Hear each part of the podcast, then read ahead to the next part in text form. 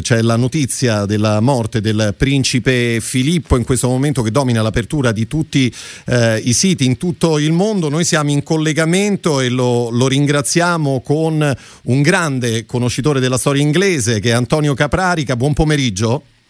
Buon pomeriggio, bentrovati agli ascoltatori. E bentornato, grazie per essere con noi. Abbiamo detto di, di questa nota di, di, Buckingham Palace della, della regina dove eh, si, si, legge con profonda tristezza che Sua Maestà la regina annuncia la morte del suo amato marito, Sua Altezza Reale, il principe Filippo, duca di Edimburgo, spirato pacificamente stamattina nel castello di Windsor. Eh, ulteriori annunci saranno dati poi a tempo debito. Si sa qualcosa in più, Caprarica? Eh, ci sono eh, solamente le indiscrezioni che per la verità erano note già da prima, perché naturalmente nel caso dei reali è già tutto codificato in previsione del trapasso. Eh, per, eh, per, per, Filippo il piano in codice si chiama Fort Bridge, che è il ponte che collega eh, il, le due rive del, del, fiordo di Edimburgo, quindi non casualmente porta questo nome e si sa anche che Filippo aveva espresso il desiderio di non avere un funerale di Stato come eh, spetta ai membri di primo livello, di primo piano della famiglia reale, ma piuttosto una cerimonia intanto di tipo militare, perché lui era estremamente fiero, orgoglioso del servizio militare che aveva contraddistinto tutta la sua vita. Lui era un militare della Marina, un ufficiale della Marina come mestiere, come professione, e il mestiere che avrebbe voluto fare se non avesse sposato Elisabetta d'Inghilterra, diventando a quel punto il, l'ombra della regina. Quindi una cerimonia di impronta militare, ma riservata con pochi amici, familiari e presumibilmente nella cappella di San Giorgio nel castello di Windsor. Questi, eh, questo sarebbe il piano, ma naturalmente bisogna vedere come la pandemia finirà con l'impattare adesso eh, su questi progetti e in che misura sarà possibile avere manifestazioni pubbliche di cordoglio. Certo, ricordiamo che il Duca di Edimburgo aveva celebrato a novembre i 73 anni di matrimonio no? con la quasi 95enne Elisabetta II. Chi era Filippo Caprarica? Eh, qualcuno lo descrive come uno spirito irrequieto, qualcun altro insomma come un, un grande sportivo sportivo amanto, amante delle imprese fisiche e sportive per l'appunto. Ma era tutto questo, era un personaggio complesso, molto più complesso di quell'immagine che un po' lui stesso aveva contribuito e voluto in qualche misura creare, quella del gaffer, eh, dell'uomo che non sapeva tenere la lingua a posto, dell'uomo anche arrogante e certamente con la stampa sapeva molte volte essere arrogante. Però, ripeto, era una personalità molto più complessa perché era, aveva un grande vigore fisico che rifletteva del resto il genere di educazione che aveva avuto sin dalla più tenera età, ma aveva anche un notevole vigore intellettuale che è confermato da tutti coloro che lo hanno frequentato più a lungo, uomini di cultura, uomini di, cultura, uomini di scienza. Era lui che in qualche modo introduceva questi spiriti e queste personalità nella vita di corte che come è noto è piuttosto aliena alla pratica quotidiana con la cultura. Era invece un uomo interessato a temi profondi di carattere filosofico e teologico, come possono confermare eh, gli studiosi che su queste materie hanno avuto spesso occasione di sentirlo e di dialogare con lui. Era insomma un uomo molto curioso della vita, con spinto da un grande spinto anche modernizzatore, anche questo contrariamente all'immagine immagine che invece gli è stata tagliata addosso. Però tutte le scelte più moderniste, per così dire, della monarchia e soprattutto della dinastia, per essere più precisi, Windsor, eh, portano la sua firma, sua la, ad esempio eh, la spinta per ottenere che l'incoronazione della regina fosse per la prima volta nella storia trasmessa in diretta televisiva, sua la spinta per aprire i palazzi reali alle telecamere. Insomma, era un uomo che capiva perfettamente che la monarchia entrata nell'età dei mass media, se voleva sopravvivere, doveva riuscire a gestire questo processo e questo rapporto. Certo. Un uomo intelligente, eh, circondato da una fama un po' sulfurea, eh, di grande amatore, di grande seduttore, anche se questo nell'Inghilterra dell'età della deferenza veniva sempre tenuto accuratamente celato. Certo, con, eh, con il figlio Carlo invece non c'era mai stato un grande rapporto, vero?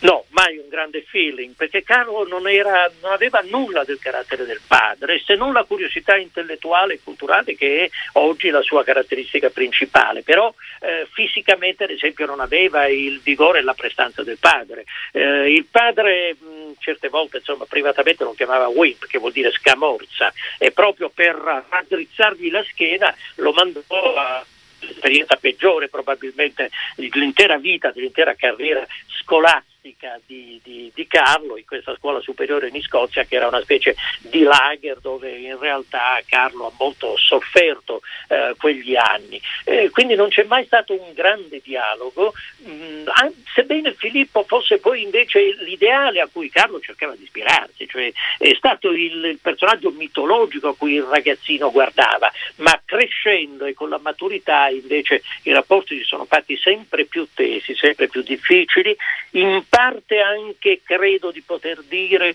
perché Carlo rimproverava al padre le infedeltà coniugali verso la madre, insomma, per la quale Carlo ha sempre avuto una grandissima reverenza. Eh, è però significativo, devo dire, che eh, uno eh, degli incontri, degli ultimi incontri forse che Filippo ha avuto sia stato proprio con il primogenito, quando Carlo volle andare a trovarlo, eh, violando perfino le regole del lockdown anti-Covid, quando il principe era ricoverato in clinica e ne uscì come tutti noi abbiamo avuto modo di verificare con gli occhi lucidi. Quindi eh, c'era probabilmente un rapporto che forse negli ultimi tempi di vita del Duca si è riuscito a ricucire. Caprarico, un'ultima domanda. C'è chi ha scritto come negli ultimi anni Filippo avesse assunto un po' il ruolo di guardiano della famiglia reale no?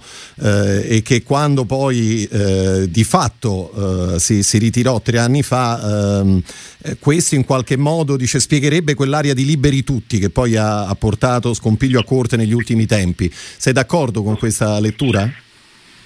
Bah, eh, in realtà io ho paura che proprio dire, la, la, la, tendenza un po' militaresca di Filippo nell'educazione dei figli abbia fatto i guai peggiori e questa sua tendenza a controllare un po' tutto nella famiglia reale abbia poi prodotto la tentazione a a, scrolla, a liberarsi, a scrollarsi un po' di tosso tutte le costrizioni. E, mh, mm, Filippo ha avuto precisamente un ruolo molto importante nel segnare la strada su cui la famiglia reale doveva muoversi. Era stata sua l'idea di costituire un gruppo poi formato dai membri più, più senior, più importanti della famiglia, chiamato The Way Ahead, cioè la via del futuro. Quindi si poneva il problema di che cosa dovesse essere in futuro la famiglia reale, ma che in realtà fosse poi in grado di controllare eh, dire, le, le, tendenze centrifughe che inevitabilmente affiorano in un'istituzione, un organismo così complesso, francamente ne dubito, ne dubito molto. Del resto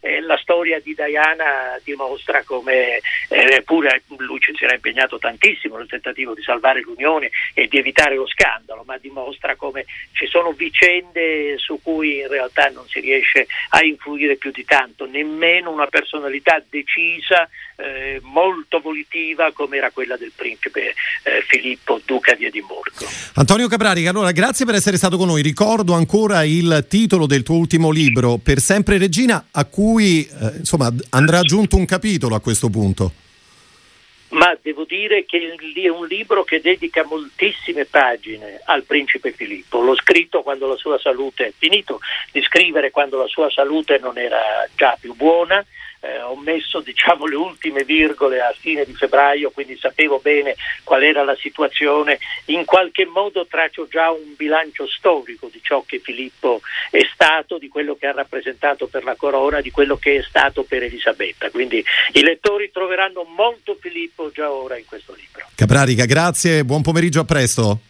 Anche a voi, grazie. Arrivederci, arrivederci e grazie. Allora noi con questo siamo giunti al termine della prima parte di Ora di Punta, alle 14.46 eh, minuti. Io ringrazio per essere state con noi la professoressa Manuela Ghizzoni, la responsabile di istruzione università e ricerca della segreteria del Partito Democratico, così come eh, la dirigente dell'Istituto Superiore Agostino Paradisi eh, di Vignola, la professoressa eh, Claudia Polo, eh, Antonio Caprari, che l'avete eh, sentito per l'appunto adesso. ne approfitto per ricordarvi l'appunto appuntamento lunedì prossimo con il filo diretto a partire dalle 14. Ospite dei nostri studi sarà il segretario del Partito Democratico Enrico Letta, a cui sarà possibile eh, rivolgere eh, le domande, le vostre domande utilizzando il numero di telefono 342 14 26 902. Potete iniziare anche col inviarle immediatamente le, le domande perché poi verranno, verranno, raccolte e rivolte naturalmente al, al segretario. Lo ricordo ancora lunedì prossimo, lunedì 12 aprile a partire dalle 14 il filo diretto con Enrico Letta. Noi siamo giunti invece al termine della prima parte di Ora di Punta, ci ritroveremo qualche, eh, tra qualche minuto con Contemporanea. Restate con noi.